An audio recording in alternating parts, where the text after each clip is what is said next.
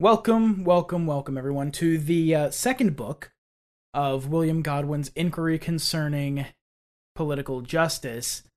Uh, I believe the rest of the title is And Its Effect on General Virtue and Happiness, but nobody actually finishes the title. Um, everyone just calls it The Inquiry, uh, if you hadn't heard it before. If you haven't listened to this, I'm going to put a link uh, to the first episode.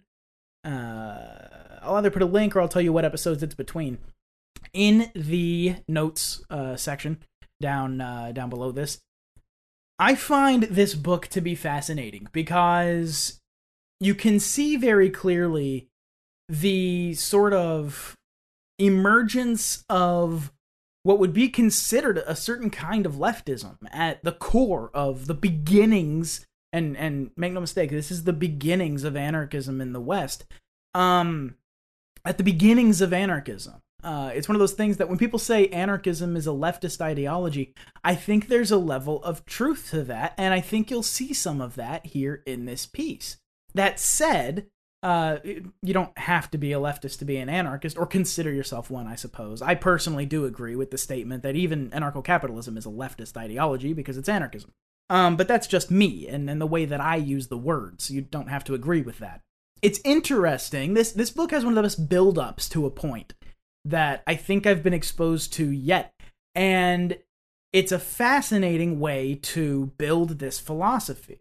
The idea of society and the way that society functions necessitates that Godwin look at what is morally right and what is just. And so he builds a consequentialist uh, method of doing so. Now, I personally don't consider myself a consequentialist as far as ethics are concerned. And so I disagree with some of Godwin's positions here, but um, it's interesting then the way that he uses this consequentialist ethic that he develops to then um, attack what he calls positive institutions or the power of positive institutions, which are the way that he describes government and I find it just beautiful. It's it's a really interesting philosophical way to build this. Uh trying to think of any other notes that I should give before it begins. I can't think of anything. So, without further ado, let's uh, get right into it. Here's book 2. Book 2. Principles of Society. Chapter 1. Introduction. Nature of the inquiry. Connection of politics and morals. Mistakes to which the inquiry has been exposed distinction between society and government. In the preceding book, we've cleared the foundations for the remaining branches of inquiry and shown what are the prospects it is reasonable to entertain as to future political improvement. The effects which are produced by positive institutions have been there delineated, as well as the extent of the powers of man considered in his social capacity. It is time that we proceed to those disquisitions which are more immediately the object of the present work. Political inquiry may be distributed under two heads. First, what are the regulations which will conduce to the well being of man in society? And secondly, what is the authority which is competent to prescribe regulations? The regulations to which the conduct of men living in society ought to be conformed may be considered in two ways. First, those moral laws which are enjoined upon us by the dictates of enlightened reason, and secondly, those principles, a deviation from which the interest of the community may be supposed to render it proper to repress by sanctions and punishment. Morality is that system of conduct which is determined by a consideration of the greatest general good. He is entitled to the highest moral approbation whose conduct is, in the greatest number of instances, or in the most momentous instances, governed by the views of benevolence, and made subservient to public utility. In like manner, the only regulations which any political authority can be justly entitled to enforce are such as are best adapted to public utility. Consequently, just political regulations are nothing more than a certain select part of moral law. The supreme power in a state ought not, in the strictest sense, to require anything of its members than an understanding sufficiently enlightened would not prescribe without such interference. These considerations seem to lead to the detection of a mistake which has been very generally committed by political writers of our own country. They have, for the most part, confined their researches to the question of what is a just political authority, or the most eligible form of government, consigning to others the delineation of right principles of conduct and equitable regulations. But there appears to be something preposterous in this mode of proceeding. A well constituted government is only the means for enforcing suitable regulations. One form of government is preferable to another in exact proportion to the security it affords that nothing shall be done in the name of the community which is not conducive to the welfare of the whole. The question, therefore, what is which is thus conducive, is upon every account entitled to the first place in our disquisitions. One of the ill consequences which have resulted from this distorted view of the science of politics is a notion very generally entertained that a community or society of men has a right to lay down whatever rules it may think proper for its own observance. This will presently be proved to be an erroneous position. It may be prudent in an individual to submit in some cases to the usurpation of a majority. It may be unavoidable in a community to proceed upon the imperfect and erroneous views they shall chance to entertain. But this is a misfortune entailed upon us by the nature of government, and not a matter of right. A second ill consequence that has arisen from this proceeding is that politics, having been thus violently separated from morality, government itself has no longer been compared with its true criterion. Instead of inquiring what species of government was most conducive to the public welfare, an unprofitable disquisition has been instituted respecting the probable origin of government, and its different forms have been estimated not by the consequences with which they were pregnant, but with the source from which they sprung. Hence, men have been prompted to look back to the folly of their ancestors rather than forward to the benefits derivable from the improvements of human knowledge. Hence, in investigating their rights, they have recurred less to the great principles of morality than to the records and characters of a barbarous age.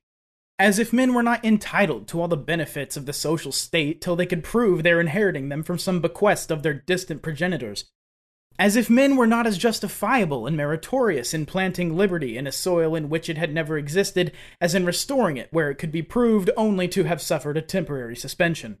The reasons here assigned strongly tend to evince the necessity of establishing the genuine principles of society before we enter upon the direct consideration of government. It may be proper, in this place, to state the fundamental distinction which exists between those topics of inquiry. Man associated at first for the sake of mutual assistance. They did not foresee that any restraint would be necessary to regulate the conduct of individual members of the society toward each other and toward the whole. The necessity of restraint grew out of the errors and pervasiveness of a few.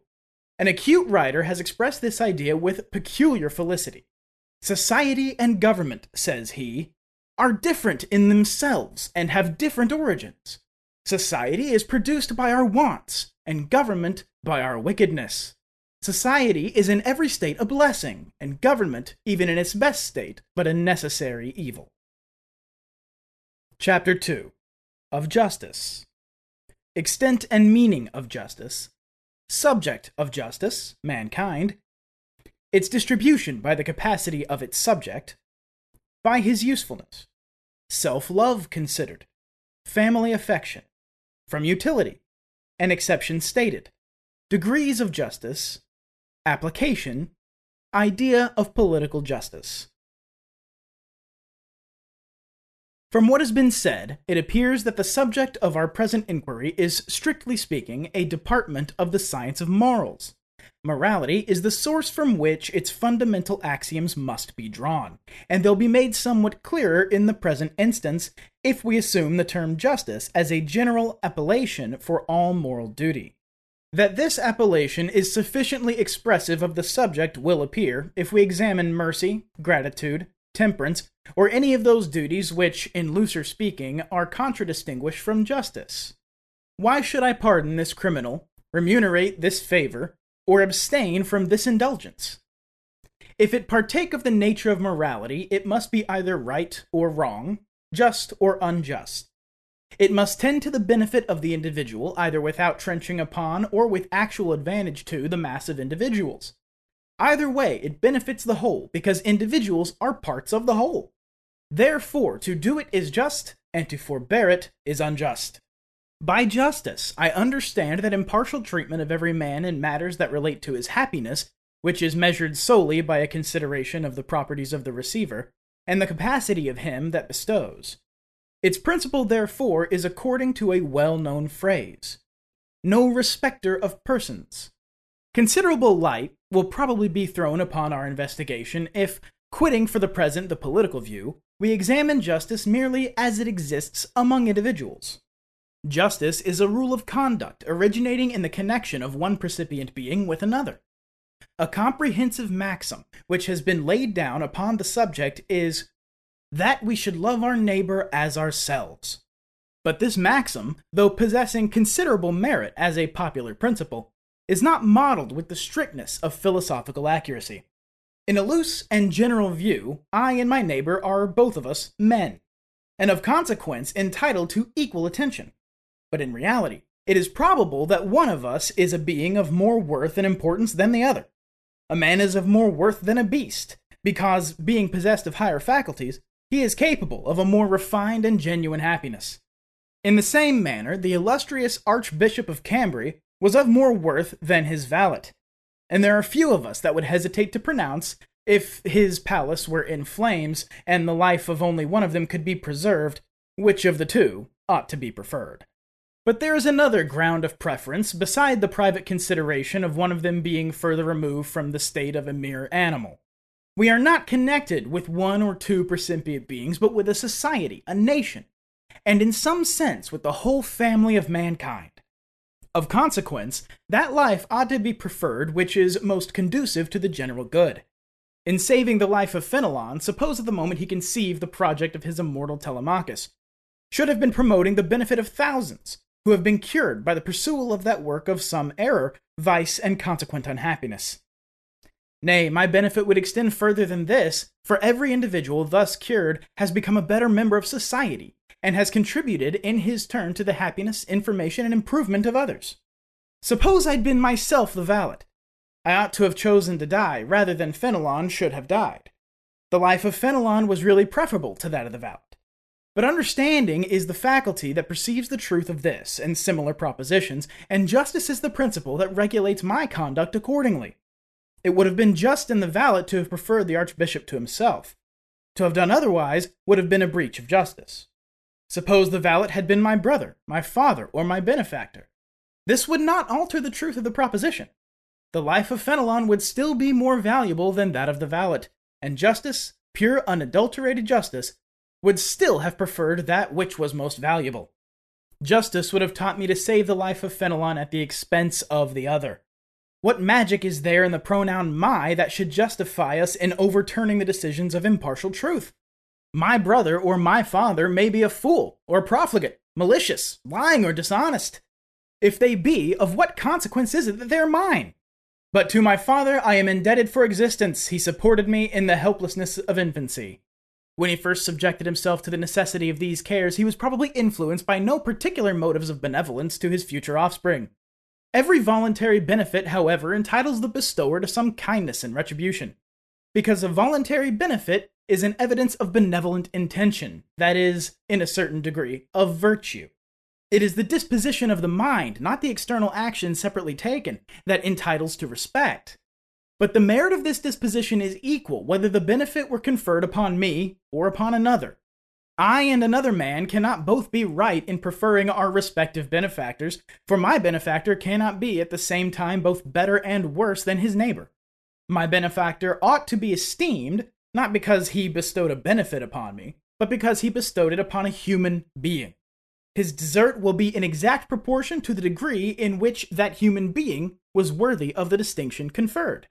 Thus, every view of the subject brings us back to the consideration of my neighbor's moral worth and his importance to the general weal, as the only standard to determine the treatment to which he is entitled. Gratitude, therefore, if by gratitude we understand a sentiment of preference which I entertain towards another, upon the ground of my having been the subject of his benefits, is no part either of justice or virtue.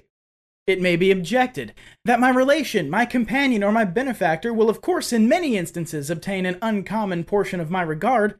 For not being universally capable of discriminating the comparative worth of different men, I shall inevitably judge most favorably of him of whose virtues I have received the most unquestionable proofs, and thus shall be compelled to prefer the man of moral worth whom I know to another who may possess, unknown to me, an essential superiority. This compulsion, however, is founded only in the imperfection of human nature.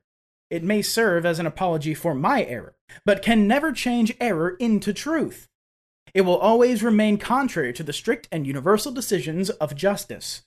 The difficulty of conceiving this is owing merely to our confounding the disposition from which an idea is chosen, with the action itself.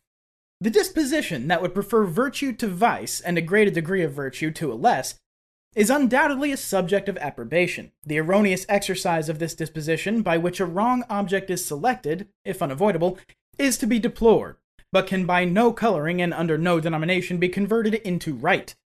It may, in the second place, be objected that a mutual commerce of benefits tend to increase the mass of benevolent action, and that to increase the mass of benevolent action is to contribute to the general good.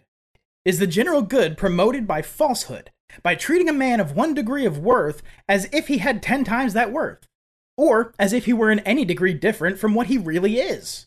Would not the most beneficial consequences result from a different plan?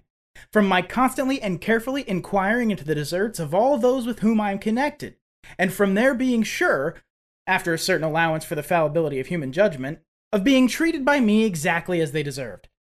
Who can describe the benefits that would result from such a plan of conduct, if universally adopted?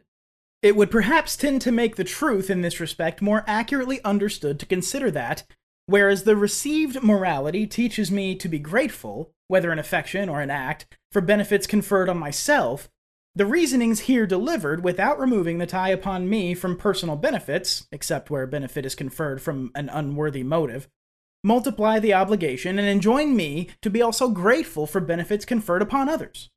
My obligation toward my benefactor, supposing his benefit to be justly conferred, is in no sort dissolved, nor can anything authorize me to supersede it but the requisition of a superior duty. That which ties me to my benefactor upon these principles is the moral worth he has displayed, and it will frequently happen that I shall be obliged to yield him the preference, because, while other competitors may be of greater worth, the evidence I have of the worth of my benefactor is more complete. There seems to be more truth in the argument, derived chiefly from the prevailing modes of social existence, in favor of my providing, in ordinary cases, for my wife and children, my brothers and relations, before I provide for strangers, than in those which have just been examined. As long as the providing for individuals is conducted with its present irregularity and caprice, it seems as if there must be a certain distribution of the class needing superintendence and supply among the class affording it, and that each man may have his claim and resource. But this argument's to be admitted with great caution. It belongs only to ordinary cases, and cases of higher order or more urgent necessity will perpetually occur in competition with which these will be altogether impotent. We must be severely scrupulous in measuring the quantity of supply, and with respect to money in particular, should remember how little is yet understood of the true mode of employing it for the public benefit. Nothing can be less exposed to reasonable exception than these principles. If there be such a thing as virtue, it must be placed in a conformity to truth and not to error. It cannot be virtuous that I should esteem a man, that is, consider him as possessed of estimable qualities, when in reality he is destitute of them. It surely cannot conduce to the benefit of mankind that each man should have a different standard of moral judgment and preference, and that the standard of all should vary from that of reality. Those who teach this impose the deepest disgrace upon virtue. They assert, in other words, that when men cease to be deceived, when the film is removed from their eyes and they see things as they are, they will cease to be either good or happy upon the system opposite to theirs, the soundest criterion of virtue is to put ourselves in the place of an impartial spectator, of an angelic nature, suppose beholding us from an elevated station, and uninfluenced by our prejudices, conceiving what would be his estimate of the intrinsic circumstances of our neighbor, and acting accordingly. Having considered the persons with whom justice is conversant, let us next inquire into the degree in which we are obliged to consult the good of others. And here, upon the very same reasons, it will follow that it is just I should do all the good in my power. Does a person in distress apply to me for relief? It is my duty to grant it, and I commit a breach of duty in refusing. If this principle be not of universal application, it is because, in conferring a benefit upon an individual, I may in some instances inflict an injury of superior magnitude upon myself or society. Now, the same justice that binds me to any individual of my fellow men binds me to the whole. If, while I confer a benefit upon one man, it appear in striking an equitable balance that I am injuring the whole, my action ceases to be right and becomes absolutely wrong. But how much am I bound to do for the general weal, that is, for the benefit of the individuals of whom the whole is composed? Everything in my power. To the neglect of the means of my own existence? No. For I am myself a part of the whole. Beside, it will rarely happen that the project of doing for others everything in my power will not demand for its execution the preservation of my own existence, or in other words, it will rarely happen that I cannot do more good in twenty years than in one. If the extraordinary case should occur in which I can promote the general good by my death more than my life, justice requires that I should be content to die. In other cases, it will usually be incumbent on me to maintain my body and mind of the utmost vigor, and in the best condition for service. Suppose, for example, that it is right for one man to possess a greater portion of property than another, whether as the fruit of his industry or the inheritance of his ancestors. Justice obliges him to regard this property as a trust, and calls upon him maturely to consider in what manner it may be employed for the increase of liberty, knowledge, and virtue. He has no right to dispose of a shilling of it at the suggestion of his caprice. So far from being entitled to well earned applause for having employed some scanty practice in the service of philanthropy, he is, in the eye of justice, delinquent if he withhold any portion from that service. Could that portion have been better or more worthily employed? That it could is implied in the very terms of the proposition. Then it is just it should have been so employed. In the same manner as my property, I hold my person as a trust in behalf of mankind. I am bound to employ my talents, my understanding, my strength, my time for the production of the greatest quantity of general good. Such are the declarations of justice, so great is the extent of my duty. But justice is reciprocal. If it be just that I should confer a benefit, it is just that another man should receive it. And if I withhold from him that to which he is entitled, he may justly complain. My neighbor is in want of ten pounds that I can spare, there is no law of political institution to reach this case and transfer the property from me to him. But in a passive sense, unless it can be shown that the money can be more beneficially employed, his right is as complete, though actively he may have not the same right, or rather duty, to possess himself of it, as if he'd had my bond in his possession, or had supplied me with goods to the amount. To this it has sometimes been answered that there is more than one person who stands in need of the money I have to spare, and of consequence I must be at liberty to bestow it as I please. By no means. If only one person offer himself to my knowledge or search, to me there is but one. Those others that I cannot find belong to other rich men to assist. Every man is in reality rich who has more than his just occasions demand, and not to me. If more than one person offer, I am obliged to balance their claims and conduct myself accordingly. It is scarcely possible that two men should have an exactly equal claim, or that I should be equally certain respecting the claim of the one as of the other. It is therefore impossible for me to confer upon any man a favor. I can only do him right.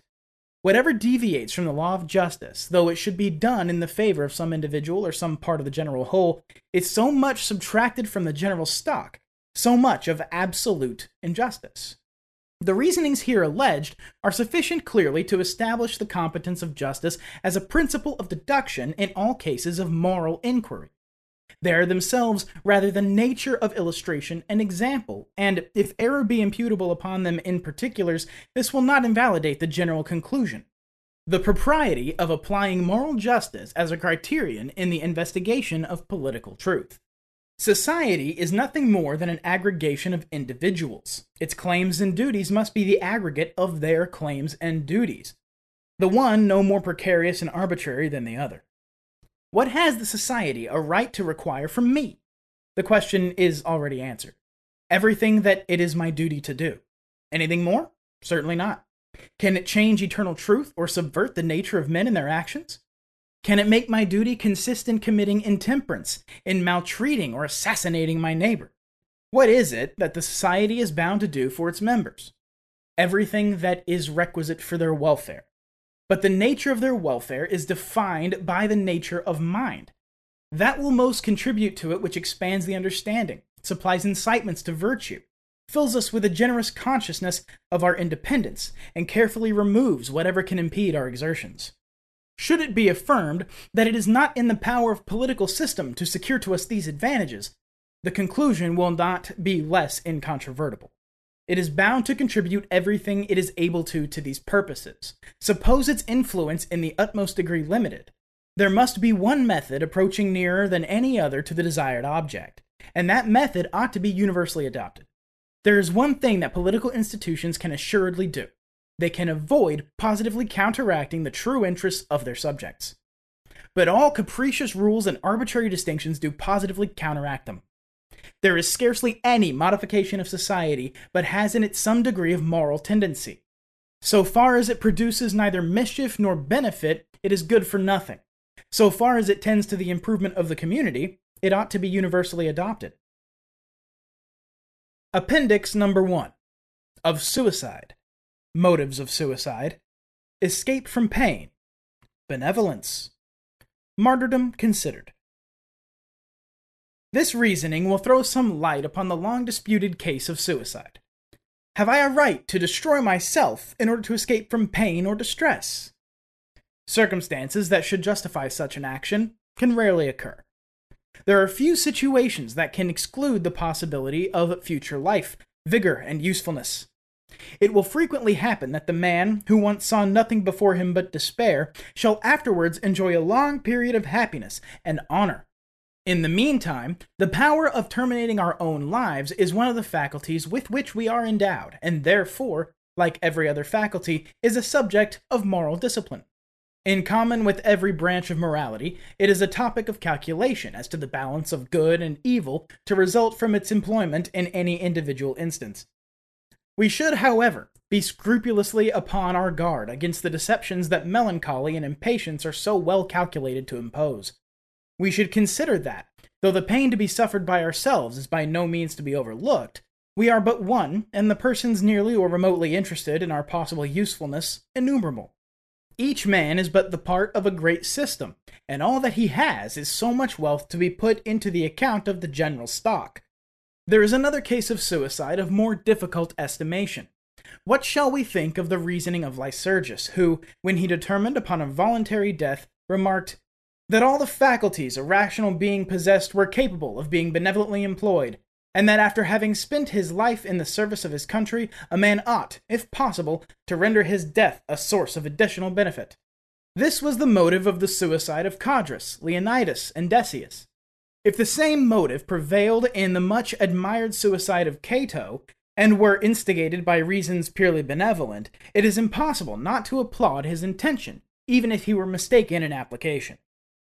The difficulty is to decide whether, in any instance, the recourse to a voluntary death can overbalance the usefulness to be displayed in 20 years of additional life. Additional importance will be reflected upon this disquisition if we remember that martyrs are suicides by the very signification of the term. They die for a testimony. But that would be impossible if their death were not to a certain degree of voluntary action. We must assume that it was possible for them to avoid this fate before we can draw any conclusion from it in favor of the cause they espoused. They were determined to die, rather than reflect dishonor on that cause. Appendix number 2 of dueling. Motives of dueling 1. Revenge. 2. Reputation. Objection answered. It may be proper in this place to bestow a moment's consideration upon the trite but very important case of dueling a short reflection will suffice to set it in its true light. This despicable practice was originally invented by barbarians for the gratification of revenge. It was probably, at that time, thought a very happy project for reconciling the odiousness of malignity with the gallantry of courage. But in this light, it is now generally given up. Men of the best understanding who lend it to their sanction are unwillingly induced to do so, and engage in single combat merely that their reputation may sustain no slander. In examining this subject, we must proceed upon one of two suppositions. Either the lives of both the persons to be hazarded are worthless, or they are not. In the latter case, the question answers itself and cannot stand in need of a discussion. Useful lives are not to be hazarded, from a view to the partial and contemptible obloquy that may be annexed to the refusal of such a duel, that is, to an act of virtue. When the duelist tells me that he and the person that has offended him are of no possible worth to the community, I may reasonably conclude that he talks the language of spleen. But if I take him at his word, it is to be admitted, though he cannot benefit the community, that he should injure it. What would be the consequence if we allowed ourselves to assail everyone that we thought worthless in the world? In reality, when he talks this language, he deserts the ground of vindicating his injured honor, and shows that his conduct is that of a vindictive and brutalized savage. But the refusing to duel is an ambiguous action.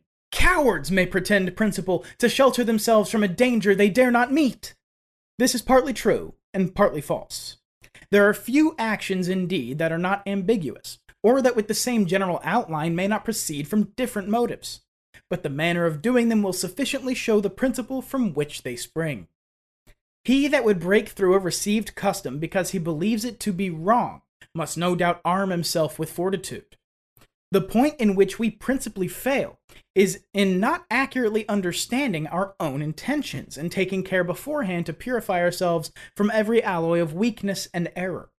He who comes forward with no other idea but that of rectitude, and who expresses, with the simplicity and firmness which conviction never fails to inspire, the views with which he is penetrated, is in no danger of being mistaken for a coward. If he hesitate, it is because he has not an idea perfectly clear of the sentiment he intends to convey. If he be in any degree embarrassed, it is because he has not a feeling sufficiently generous and intrepid of the demerit of the action in which he is urged to engage. If courage have any intelligible nature, one of its principal fruits must be the daring to speak truth at all times, to all persons, and in every possible situation in which a well informed sense of duty may prescribe it. What is it but the want of courage that should prevent me from saying, Sir, I will not accept your challenge. Have I injured you? I will readily and without compulsion repair my injustice to the uttermost might. Have you misconstrued me? State to me the particulars, and doubt not that what is true I will make appear to be true. I should be a notorious criminal were I to attempt your life or assist you in an attempt upon mine. What compensation will the opinion of the world make for the recollection of so vile and brutal a proceeding? There is no true applause but where the heart of him that receives it beats in unison. There is no censure terrible while the heart repels it with conscious integrity. I am not the coward to do a deed that my soul detests because I cannot endure the scoffs of the mistaken. Loss of reputation is a serious evil, but I will act so that no man shall suspect me of irresolution and pusillanimity. He that should firmly hold this language and act accordingly would soon be acquitted of every dishonorable imputation. Chapter 3 Of the Equality of Mankind. Physical Equality. Objection. Answers. Moral Equality. How limited. Province of Political Justice. The principles of justice, as explained in the preceding chapter, proceed upon the assumption of the equality of mankind. This equality is either physical or moral. Physical equality may be considered either as it relates to the strength of the body or the faculties of the mind. This part of the subject has been exposed to cavil and objection. It has been said that the reverse of this equality is the result of our experience. Among the individuals of our species, we actually find that there are not two alike. One man is strong and another weak. One man is wise and another foolish. All that exists in the world of the inequality of conditions is to be traced to this as their source. The strong man possesses power to subdue, and the weak stands in need of an ally to protect. The consequence is inevitable. The equality of conditions is a chimerical assumption, neither possible to be reduced into practice, nor desirable if it could be so reduced. Upon this statement, two observations are to be made. First, this inequality was, in its origin, infinitely less than it is at present. In the uncultivated state of man, diseases, effeminacy, and luxury were little known, and of consequence, the strength of everyone much more nearly approached to the strength of his neighbor. In the uncultivated state of man, the understandings of all were limited, their wants, their ideas, and their views nearly upon a level. It was to be expected that, in their first departure from this state, great irregularities would introduce themselves, and it is the object of subsequent wisdom and improvement to mitigate these irregularities. Secondly, notwithstanding the encroachments that have been made upon the equality of mankind, a great and substantial equality remains. There is no such disparity among the human race as to enable one man to hold several other men in subjection, except so far as they are willing to be subject. All government is founded in opinion. Men at present live under any particular form because they conceive of it their interest to do so. One part, indeed, of a community or empire may be held in subjection by force, but this cannot be the personal force of their despot. It must be the force of another part of the community, who are of opinion that it is in their interest to support his authority. Destroy this opinion, and the fabric which is built upon it falls to the ground. It follows, therefore, that all men are essentially independent. So much for the physical equality. The moral equality is still less open to reasonable exception. By moral equality, I understand the propriety of applying one unalterable rule of justice to every case that may arise. This cannot be questioned but upon arguments that would subvert the very nature of virtue. Equality, it has been affirmed, will always be an unintelligible fiction so long as the capacities of men shall be unequal, and their pretended claims have neither guarantee nor sanction by which they can be enforced. But surely justice is sufficiently intelligible in its own nature, abstractedly from the consideration whether it be or be not reduced into practice. Justice has relations to beings endowed with perception and capable of pleasure and pain. Now, it immediately results from the nature of such beings, independently of any arbitrary constitution, that pleasure is agreeable and pain odious, pleasure to be desired and pain to be disapproved. It is therefore just and reasonable that such beings should contribute, so far as it lies in their power, to the pleasure and benefit of each other. Among pleasures, some are more exquisite, more unalloyed, and less precarious than others. It is just that these should be preferred. From these simple principles, we may deduce the moral equality of mankind. We are partakers of a common nature, and the same causes that contribute to the benefit of one will contribute to the benefit of another. Our senses and faculties are of the same denomination. Our pleasures and pains will therefore be alike. We are all of us endowed with reason, able to compare, to judge, and to infer. The improvement, therefore, which is to be desired for one, is to be desired for another. We shall be provident for ourselves and useful to each other in proportion as we rise above the sphere of prejudice the same independence, the same freedom from any such restraint as should prevent us from giving the reins to our own understanding, or from uttering upon all occasions whatever we think to be true, will conduce to the improvement of all. There are certain opportunities and a certain situation most advantageous to every human being, and it is just that these should be communicated to all as nearly as the general economy will permit. There is indeed one species of moral inequality, parallel to the physical inequality that's been already described. The treatment to which men are entitled is to be measured by their merits and their virtues. That country would not be the seat of wisdom and reason where the benefactor of his species was regarded with no greater degree of complacence than their enemy. But in reality, this distinction, so far from being adverse to equality in any tenable sense, is friendly to it, and is accordingly known by the appellation of equity, a term derived from the same origin. Though in some sense all exception, it tends to be the same purpose to which the principle itself is indebted for its value. It is calculated to infuse into every bosom an emulation of excellence. The thing really to be desired is the removing as much as possible arbitrary distinctions and leaving to talents and virtue the field of exertion unimpaired.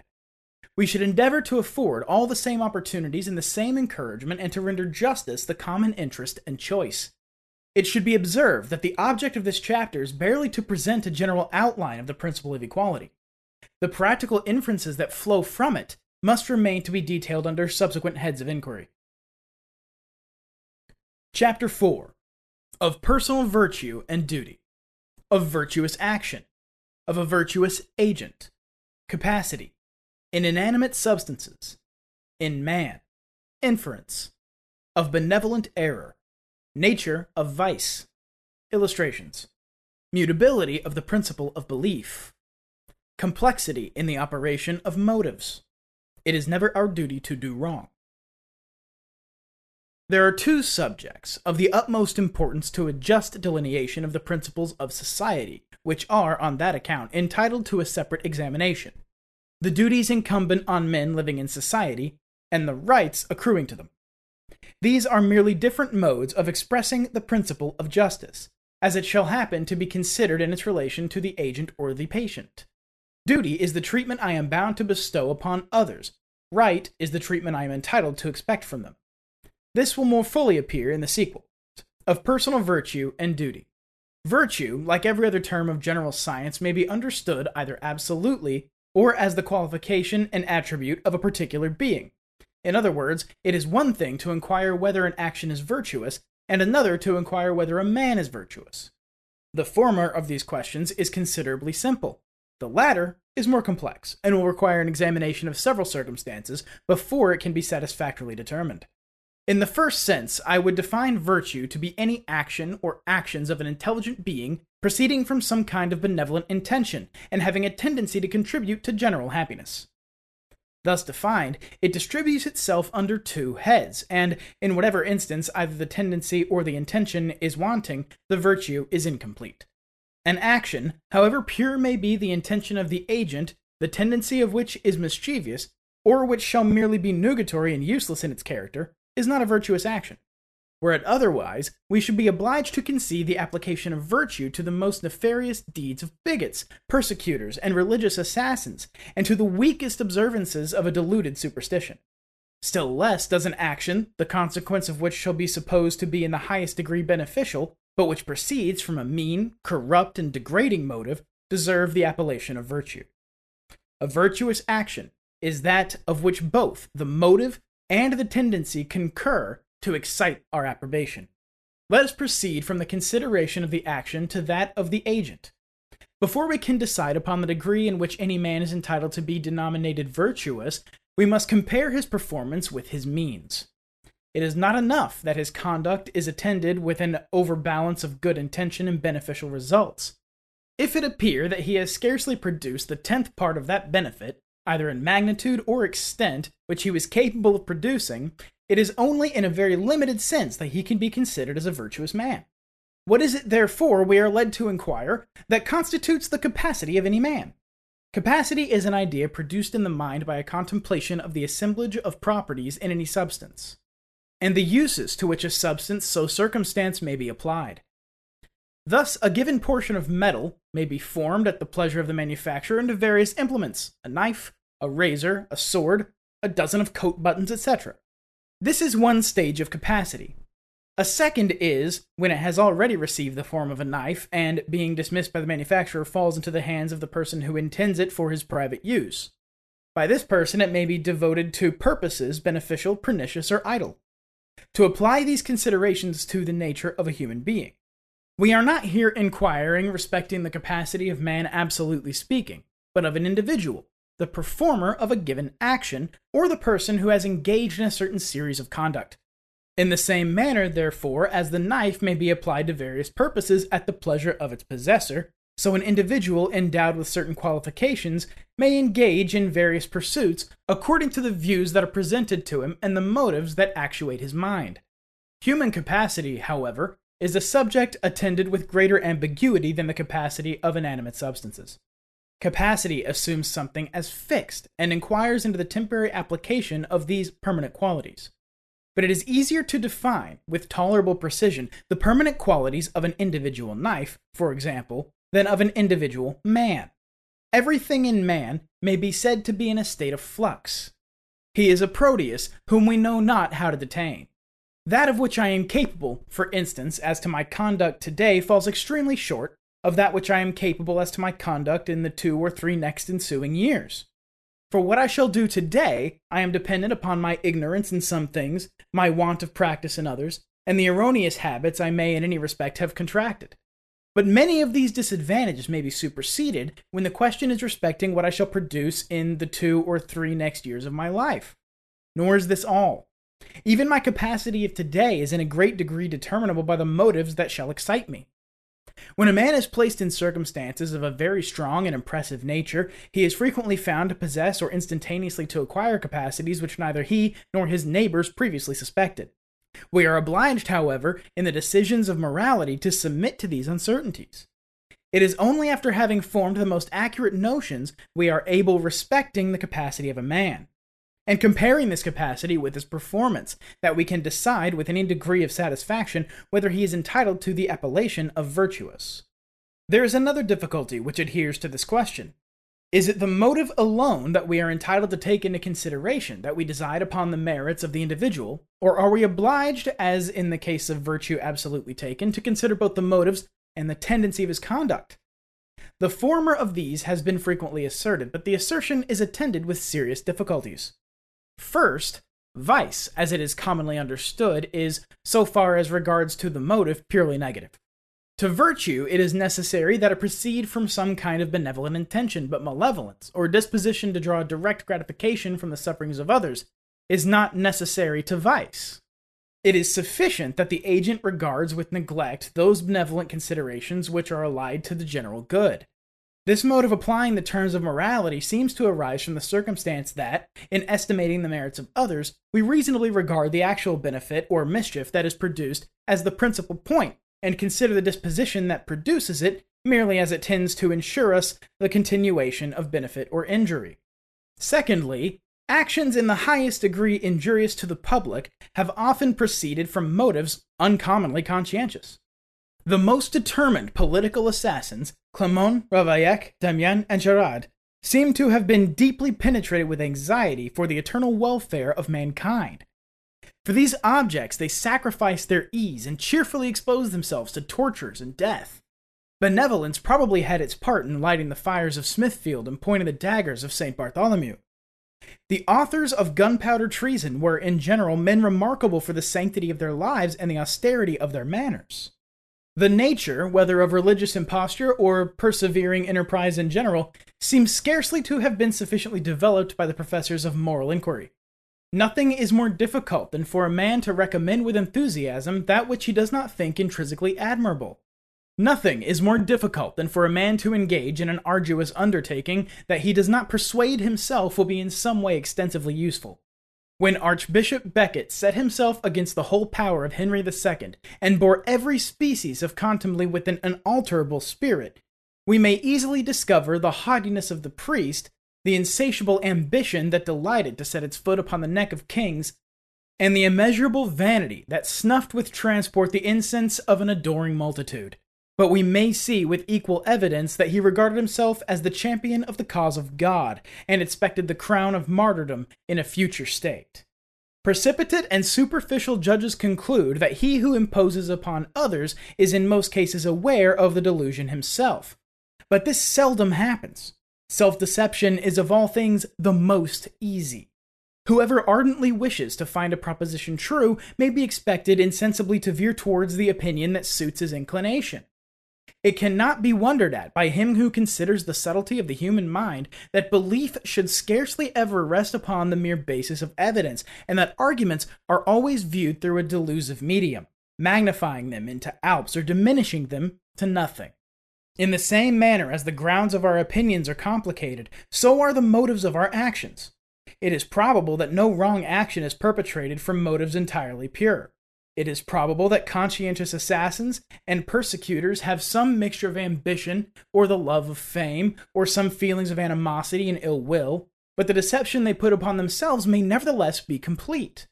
They stand acquitted at the bar of their own examination, and their injurious conduct, if considered under the head of motive only, is probably as pure as much of that conduct which falls with the best title under the denomination of virtue. For thirdly, these actions of men, which tend to increase the general happiness and are founded in the purest motives, have some alloy in the causes from which they proceed. It has been seen that the motives of each single action in a man already arrived at maturity are innumerable, into this mixture, it is scarcely to be supposed that something improper, mean, and inconsistent with that impartial estimate of things which is the true foundation of virtue will not insinuate itself. It seems reasonable to believe that such actions as are known most admirably to have contributed to the benefit of mankind have sprung from views of all others the least adulterated. But it cannot be doubted that many actions considerably useful and to a great degree well intended have had as much alloy in their motive as other actions which, springing from a benevolent disposition, have been extensively detrimental.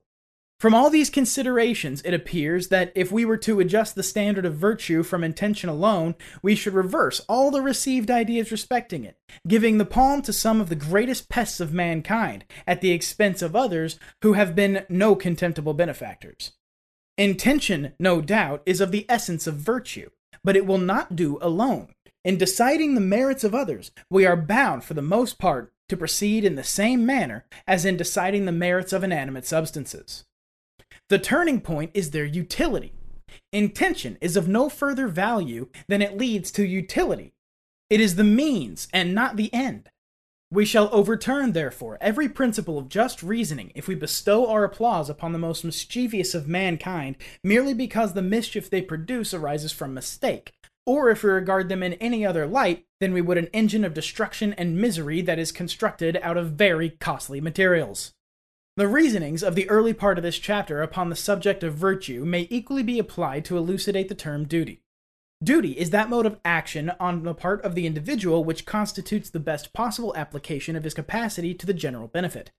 The only distinction to be made between what was there adduced upon the subject of personal virtue and the observations which most aptly apply to the consideration of duty consists in this that though a man should in some instances neglect the best application of his capacity, he may yet be entitled to the appellation of virtuous.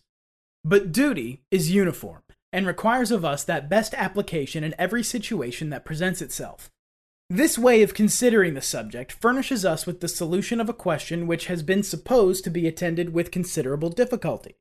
Is it my duty to comply with the dictates of my erroneous conscience? Was it the duty of Everard Digby to blow up King James and his parliament with gunpowder? Certainly not. Duty is the application of capacity to the real, not imaginary, benefit of mankind. It was his duty to entertain a sincere and ardent desire for the improvement and happiness of others. With this duty, he probably complied. But it was not his duty to apply that desire to a purpose dreadful and pregnant with inexhaustible mischief. With the prejudices he entertained, perhaps it was impossible for him to do otherwise.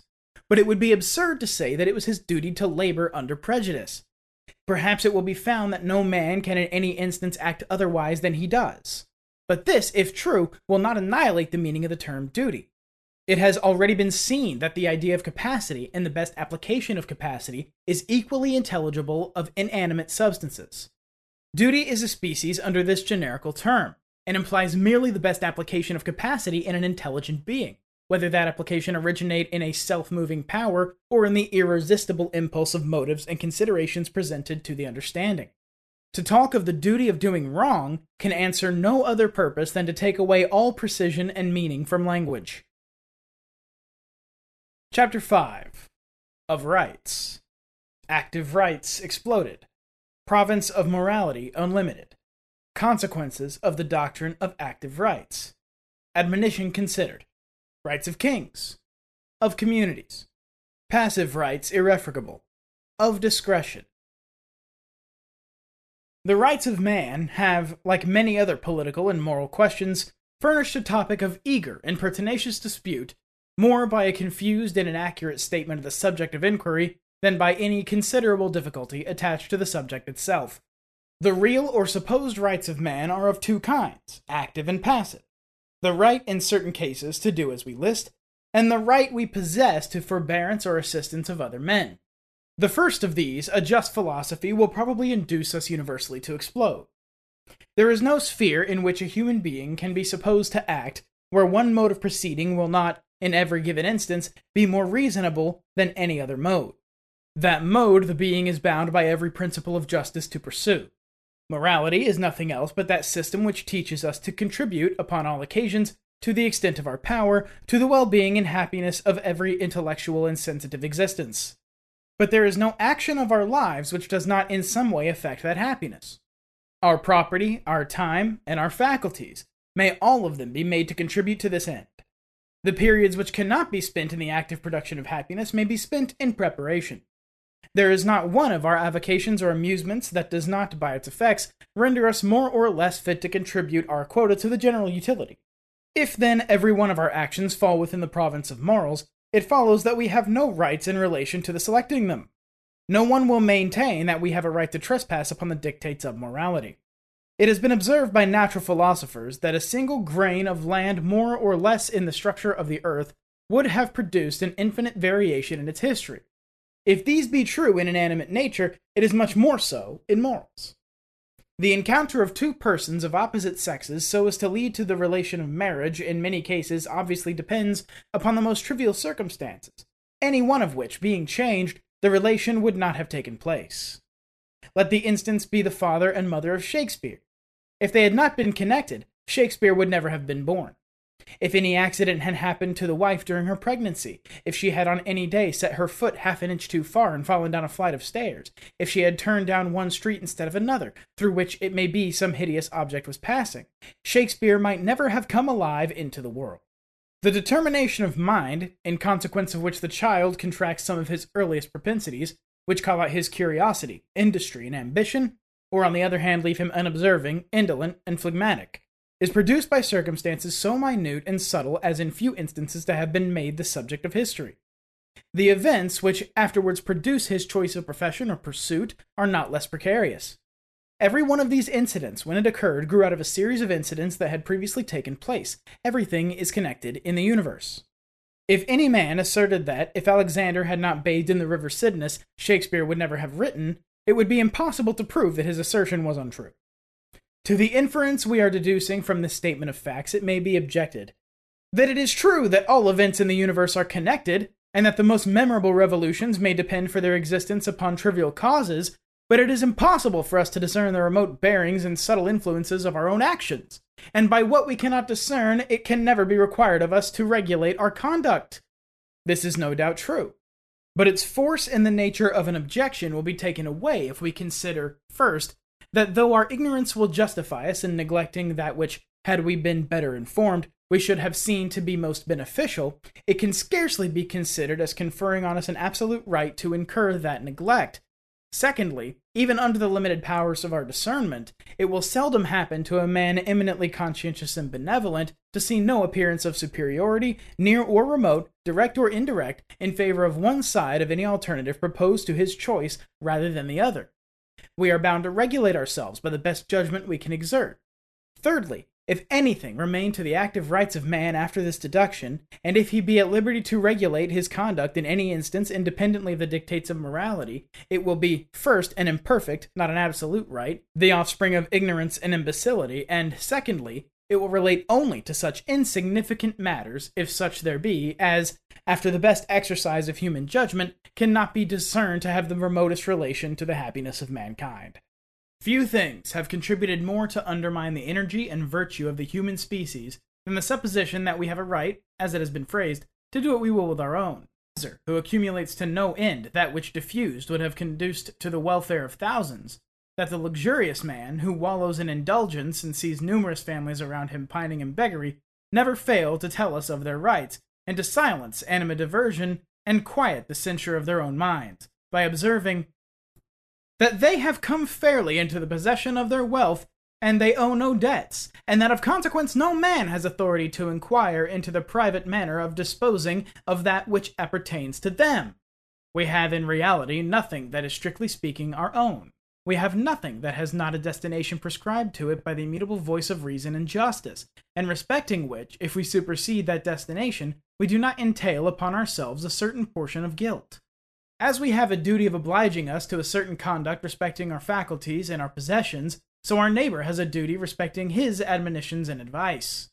He is guilty of an omission in this point if he fail to employ every means in his power for the amendment of our errors, and to have resource for that purpose, as he may see occasion, to the most unreserved animadversion upon our propensities and conduct, it is absurd to suppose that certain points are especially within my province, and therefore he may not afford me, invited or uninvited, his assistance in arriving at a right decision.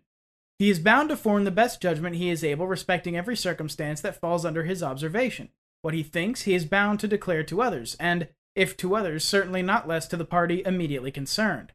The worst consequences through every rank and department of life have arisen from men supposing their personal affairs in any case to be so sacred that everyone, except themselves, was bound to be blind and dumb in relation to them. The ground of this error has been a propensity to which we are frequently subject of concluding from the excess of the thing itself. Undoubtedly, our neighbor is to be directed in his animadversions not by a spirit of levity and impertinence, but by a calculation of the eventual utility. Undoubtedly, there is one person who must, in almost all instances, be the real actor, and other persons may not, but with caution and sober reflection occupy his time with their suggestions as to the conduct he ought to pursue. There is scarcely any tyranny more gross than that of the man who should perpetually intrude upon us his crude and half witted advices, or who, not observing when, in point of strength and clearness, he has done justice to his own conception, should imagine it to be his duty to repeat and press it upon us without end. Advice perhaps requires above all things that it should be administered with simplicity, disinterestedness, kindness, and moderation. To return, it has been affirmed by the zealous advocates of liberty that princes and magistrates have no rights, and no position can be more incontrovertible. There is no situation in their lives that has not its correspondent duties. There is no power entrusted to them that they are not bound to exercise exclusively for the public good. It is strange that persons adopting this principle did not go a step further and perceive that the same restrictions were applicable to subjects and citizens. It is scarcely necessary to add that if individuals have no rights, neither has society, which possesses nothing but what individuals have brought into a common stock. The absurdity of the common opinion, as applied to this subject, is still more glaring, if possible, than in the view in which we have already considered it. According to the usual sentiment, every club assembling for any civil purpose, every congregation of religionists assembling for the worship of God, has a right to establish any provisions or ceremonies, no matter how ridiculous or detestable, provided they do not interfere with the freedom of others. Reason lies prostrate at their feet. They have a right to trample upon and insult her as they please. It is in the same spirit, we have been told, that every nation has a right to choose its form of government. An acute and original author was probably misled by the vulgar phraseology on this subject when he asserted that, at a time when neither the people of France nor the National Assembly were troubling themselves about the affairs of England or the English Parliament, Mr. Burke's conduct was unpardonable in commencing an unprovoked attack upon them. It is, no doubt, the inevitable result of human imperfection that men and societies of men should model their conduct by the best judgment they are able to form, whether that judgment be sound or erroneous. But, as it has been before shown that it cannot be their duty to do anything detrimental to the general happiness, so it appears with equal evidence that they cannot have a right to do so. There cannot be a more absurd proposition than that which affirms the right of doing wrong. A mistake of this sort has been attended with the most pernicious consequences in public and political affairs. It cannot be too strongly inculcated that societies and communities of men are in no case empowered to establish absurdity and injustice, that the voice of the people is not, as has sometimes been ridiculously asserted, the voice of truth and of God, and that universal consent cannot convert wrong into right. The most insignificant individual ought to hold himself free to animadvert upon the decisions of the most august assembly, and other men are bound in justice to listen to him, in proportion to the soundness of his reasons and the strength of his remarks, and not for any accessory advantages he may derive from rank or exterior importance. The most crowded forum, or the most venerable senate, cannot make one proposition to be a rule of justice. That was not substantially so previously to their decision.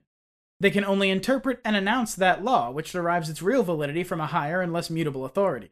If we submit to their decisions in cases where we are not convinced of their rectitude, this submission is an affair of prejudice only. A reasonable man will lament the emergence while he yields to the necessity. If a congregation of men agree universally to cut off their right hand, to shut their ears upon free inquiry, or to affirm two and two upon a particular occasion to be sixteen, in all of these cases they are wrong, and ought unequivocally to be censured for usurping an authority that does not belong to them. They ought to be told Gentlemen, you are not, as in the intoxication of power you have been led to imagine, omnipotent. There is an authority greater than yours, to which you are bound assiduously to conform yourselves. No man, if he were alone in the world, would have a right to make himself impotent or miserable. So much for the active rights of man, which, if there be any cogency in the preceding arguments, are all of them superseded and rendered null by the superior claims of justice. His passive rights, when freed from the ambiguity that has arisen from the improper mixture of confounding these two heads, will probably be found liable to little controversy. In the first place, he is said to have a right to life and personal liberty. This proposition, if admitted, must be admitted with great limitation. He has no right to his life when his duty calls him to resign it. Other men are bound, it would be improper in strictness of speech upon the ground of preceding explanations to say they have a right, to deprive him of life or liberty if that should appear in any case to be indispensably necessary to prevent a greater evil. The passive rights of man will be best understood from the following elucidation. Every man has a certain sphere of discretion, which he has a right to expect shall not be infringed by his neighbors. This right flows from the very nature of man. All men are fallible. No man can be justified in setting up his judgment as the standard for others. We have no infallible judge of controversies. Each man, in his own apprehension, is right in his decisions, and we find no satisfactory mode of adjusting their jarring pretensions. If everyone be desirous of imposing his sense upon others, it will at last come to be a controversy not of reason, but of force. Even if we had an infallible criterion, nothing would be gained unless it were by all men recognized as such. If I were secured against the possibility of mistake, mischief, and not good would accrue from imposing my infallible truths upon my neighbor, and requiring his submission independently of any conviction I could produce in his understanding. Man is a being who can never be an object of just approbation, any further than he is independent. He must consult his own reason, draw his own conclusions, and conscientiously conform himself to his ideas of propriety. Without this, he will be neither active, nor considerate, nor resolute, nor generous. For these two reasons, it is necessary that every man should stand by himself and rest upon his own understanding. For that purpose, each must have his sphere of discretion. No man must encroach upon my province, nor I upon his. He may advise me, moderately and without pertinaciousness, but he must not expect to dictate to me. He may censure me freely and without reserve, but he should remember that I am to act by my deliberation and not his. He may exercise a republican boldness in judging, but he must not be peremptory and imperious in prescribing. Force may never be resorted to but in the most extraordinary and imperious emergency. I ought to exercise my talents for the benefit of others, but that exercise must be the fruit of my own conviction. No man must attempt to press me into service. I ought to appropriate such part of the fruits of the earth as by an accident comes into my possession, and is not necessary to my benefit, to the use of others, but they must obtain it from me by argument and expostulation, not by violence. It is in this principle that what is commonly called the right of property is founded. Whatever then comes into my possession without violence to any other man or to the institutions of society is my property. This property, it appears by the principles already laid down, I have no right to dispose of at my caprice. Every shilling of it is appropriated by the laws of morality. But no man can be justified, in ordinary cases at least, in forcibly extorting it from me.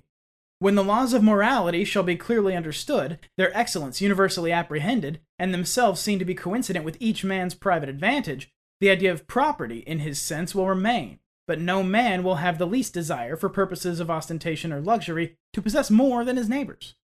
A second branch of the passive rights of man consists of the right each man possesses to the assistance of his neighbor. This will be fully elucidated hereafter.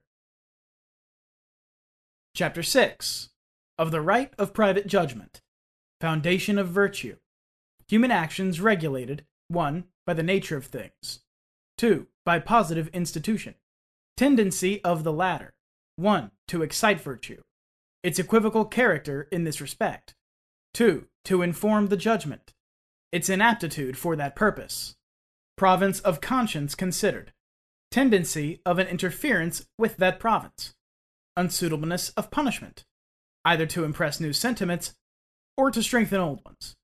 Recapitulation It has appeared that the most essential of those rights which constitute the peculiar sphere appropriate to each individual, and the right upon which every other depends at its basis, is the right of private judgment. It will therefore be of use to say something distinctly on this head. To a rational being, there can be but one rule of conduct, justice, and one mode of ascertaining that rule, the exercise of his understanding. If in any instance I am to be made the mechanical instrument of absolute violence, in that instance I fall under a pure state of external slavery. If, on the other hand, not being under the influence of absolute compulsion, I am wholly prompted by something that is frequently called by that name, and act from the hope of reward or the fear of punishment, the subjection I suffer is doubtless less aggravated, but the effect upon my moral habits may be in a still higher degree injurious. In the meantime, with respect to the conduct I should observe upon such occasions, a distinction is to be made. Justice, as it was defined in a preceding chapter, is coincident with utility. I am myself a part of the great whole, and my happiness is that part of the complex view of things by which justice is regulated. The hope of reward, therefore, and the fear of punishment however wrong in themselves and inimical to the improvement of the mind, are motives which, so long as they are resorted to in society, must and ought to have some influence with my mind. The tendency which it possesses by the necessary and unalterable laws of existence, and the tendency which results from the arbitrary interference of some intelligent being. The nature of happiness and misery, pleasure and pain, is independent of positive institution.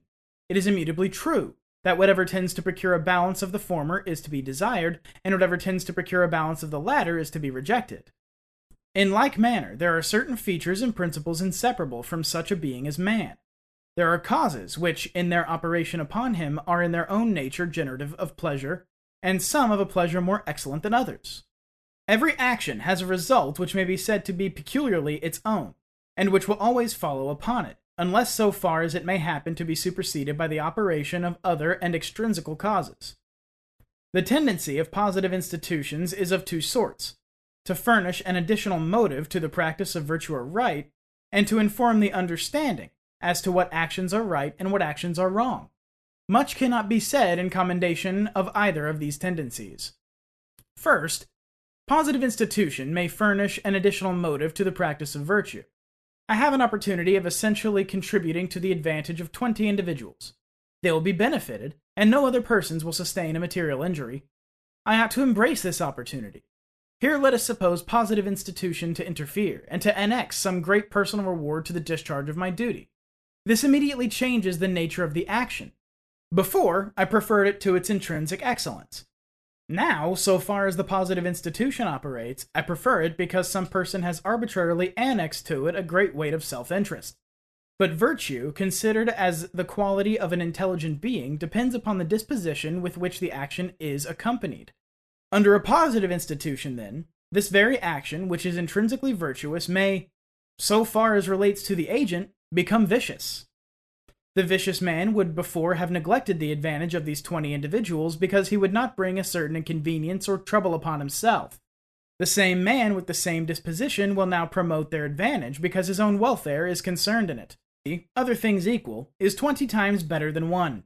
He that is not governed by the moral arithmetic of the case, or who acts from a disposition directly at war with that arithmetic, is unjust. In other words, moral improvement will be forwarded in proportion as we are exposed to no other influence than that of the tendency which belongs to an action by the necessary and unalterable laws of existence. This is probably the meaning of the otherwise vague and obscure principle that we should do good, regardless of the consequences, and by that other, that we may not do evil from the prospect of good to result from it. This case would have been tendered still more glaring if, instead of the welfare of twenty, we had supposed the welfare of millions to have been concerned. In reality, whether the disparity be great or small, the inference must be the same. Secondly, positive institution may inform the understanding as to what actions are right and what actions are wrong. Here it may be of advantage to us to reflect upon the terms understanding and information. Understanding, particularly as it is concerned with moral subjects, is the percipient of truth. This is its proper sphere. Information, so far as it is genuine, is a portion detached from the great body of truth you inform me that Euclid asserts the three angles of a plane triangle to be equal to two right angles. I am unacquainted with the truth of this proposition. But Euclid has demonstrated it. His demonstration has existed for 2,000 years, and during that term has proved satisfactory to every man by whom it has been understood. I am nevertheless uninformed. The knowledge of truth lies in the perceived agreement or disagreement of the terms of a proposition. So long as I am unacquainted with the middle term by means of which they may be compared, so long as they are incommensurate to my understanding, you may have furnished me with a principle from which I may reason truly to further consequences, but as to the principle itself, I may strictly be said to know nothing. Every proposition has an intrinsic evidence of its own. Every consequence has premises from which it flows, and upon them, and not upon anything else, its validity depends. If you could work a miracle to prove that the three angles of a triangle were equal to two right angles, I should still know that the proposition had been either true or false previously to the exhibition of the miracle, and that there was no necessary connection between any one of these terms and the miracle exhibited. By the authority adduced, I might be prevailed on to yield an irregular assent to the proposition, but I could not properly be said to have perceived its truth. But this is not all. If it were, it might perhaps be regarded as a refinement foreign to the concerns of human life. positive institutions do not content themselves with requiring my assent to certain propositions in consideration of the testimony by which they are enforced. This would amount to no more than advice flowing from a respectable quarter, which, after all, I might reject if it did not accord with the mature judgment of my own understanding. But in the very nature of these institutions, there is included a sanction, a motive, either of punishment or reward, to induce me to obedience. It is commonly said that positive institutions ought to leave me free in matters of conscience, but may properly interfere in my conduct in civil concerns. But this distinction seems to have been very lightly taken up. What sort of moralist must he be whose conscience is silent as to what passes in his intercourse with other men? Such a distinction proceeds upon the supposition that it is of great consequence whether I bow to the east or the west, whether I call the object of my worship Jehovah or Allah, whether I pay a priest in a surplice or a black coat. These are points in which an honest man ought to be rigid and inflexible. But as to those other, whether he shall be a tyrant, a slave, or a free citizen, whether he shall bind himself with multiplied oaths impossible to be performed, or be a rigid observer of truth, whether he shall swear allegiance to a king de jure or a king de facto, to the best or the worst of all possible governments. Respecting these points, he may safely commit his conscience to the keeping of the civil magistrate. In reality, by as many instances as I act contrary to the unbiased dictate of my own judgment, by so much I abdicate the most valuable part of the character of man. I am satisfied, at present, that a certain conduct, suppose it be a rigid attention to the confidence of private conversation, is incumbent on. You tell me there are certain cases of such peculiar emergency as to supersede this rule. Perhaps I think there are not. If I admit your proposition, a wide field of inquiry is open respecting what cases do or do not deserve to be considered as exceptions. It is little likely that we should agree respecting all these cases. How then does the law treat me for my conscientious discharge of what I conceive to be my duty? Because I will not turn informer, which it may be, I think, an infamous character, against my most valued friend, the law accuses me of misprision of treason, felony, or murder, and perhaps hangs me. I believe a certain individual to be confirmed villain and a most dangerous member of society, and feel it to be my duty to warn others, perhaps the public, against the effect of his vices. Because I publish what I know to be true, the law convicts me of libel, scandalum magnatum, and crimes of I do not know what complicated denomination. If the evil stopped here, it would be well. If I only suffered a certain calamity, suppose death, I could endure it. Death has hitherto been the common lot of men, and I expect at some time or other to submit to it. Human society must, sooner or later, be deprived of its individual members, whether they be valuable or whether they be inconsiderable. But the punishment acts not only retrospectively upon me, but prospectively upon my contemporaries and countrymen. My neighbor entertains the same opinion respecting the conduct he ought to hold as I did. The executioner of public justice, however, interposes with a powerful argument to convince him that he has mistaken the path of abstract rectitude. What sort of converts will be produced by this unfeeling logic? I have deeply reflected, suppose, upon the nature of virtue, and am convinced that a certain proceeding is incumbent on me, but the hangman, supported by an act of parliament, assures me I am mistaken. If I yield my opinion to this dictum, my action becomes modified, and my character also. An influence like this is inconsistent with all generous magnanimity of spirit, all ardent impartiality in the discovery of truth, and all inflexible perseverance in its assertion. Countries exposed to the perpetual interference of decrees instead of arguments exhibit within their boundaries the mere phantoms of men. We can never judge from an observation of their inhabitants what men would be if they knew of no appeal from the tribunal of conscience, and if, whether they thought, they dared to speak and dared to act. At present, there will perhaps occur to the majority of readers but few instances of laws which may be supposed to interfere with the conscientious discharge of duty. A considerable number will occur in the course of the present inquiry. More would readily offer themselves to a patient research. Men are so successfully reduced to a common standard by the operation of positive law that in most countries they are capable of little more than, like parrots, repeating what others have said. This uniformity is capable of being produced in two ways by energy of mind and indefatigableness of inquiry, enabling a considerable number to penetrate with equal success into the recess of truth, and by pusillanimity of temper and a frigid indifference to right and wrong, produced by the penalties which are suspended over such as shall disinterestedly inquire, and communicate and act upon the results of their inquiries, it is easy to perceive which of these is the cause of the uniformity that prevails in the present instance. One thing more, in enforcement of this important consideration. I have done something, suppose, which, though wrong in itself, I believe to be right, or I have done something which I usually admit to be wrong, but my conviction upon the subject is not so clear and forcible as to prevent my yielding to a powerful temptation. There can be no doubt that the proper way of conveying to my understanding a truth of which I am ignorant, or of impressing upon me a firmer persuasion of a truth with which I am acquainted, is by an appeal to my reason. Even an angry expostulation with me upon my conduct will but excite similar passions in me, and cloud instead of illuminate my understanding.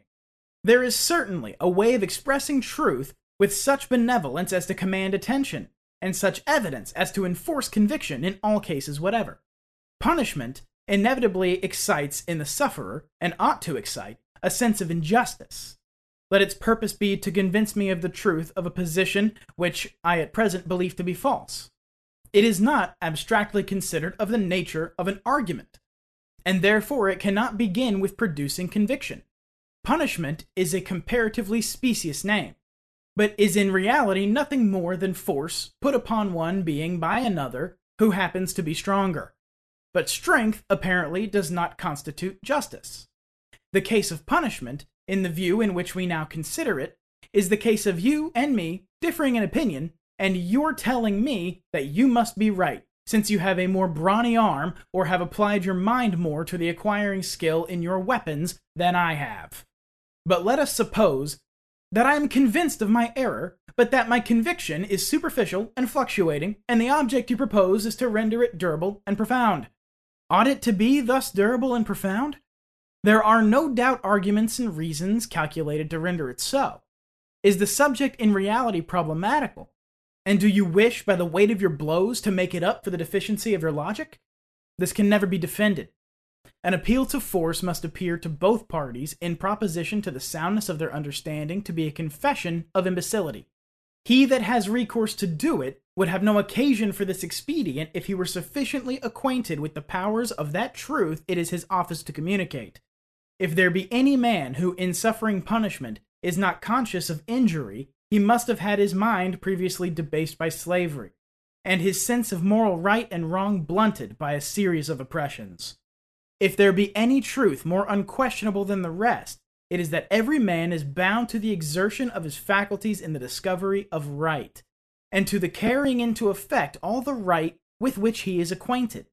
It may be granted that an infallible standard, if it could be discovered, would be considerably beneficial.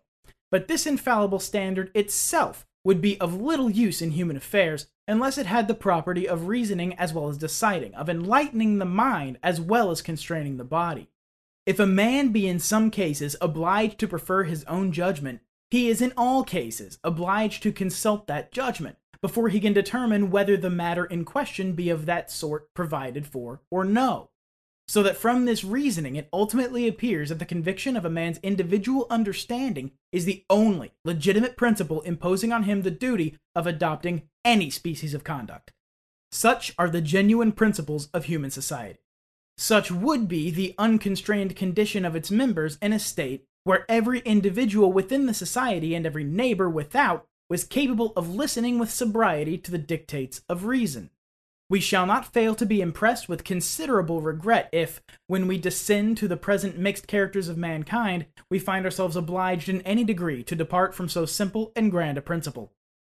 The universal exercise of private judgment is a doctrine so unspeakably beautiful that the true politician will certainly feel infinite reluctance in admitting the idea of interfering with it, a principal object in the subsequent stages of inquiry will be to discuss the emergency of the cases that may be thought to demand this interference.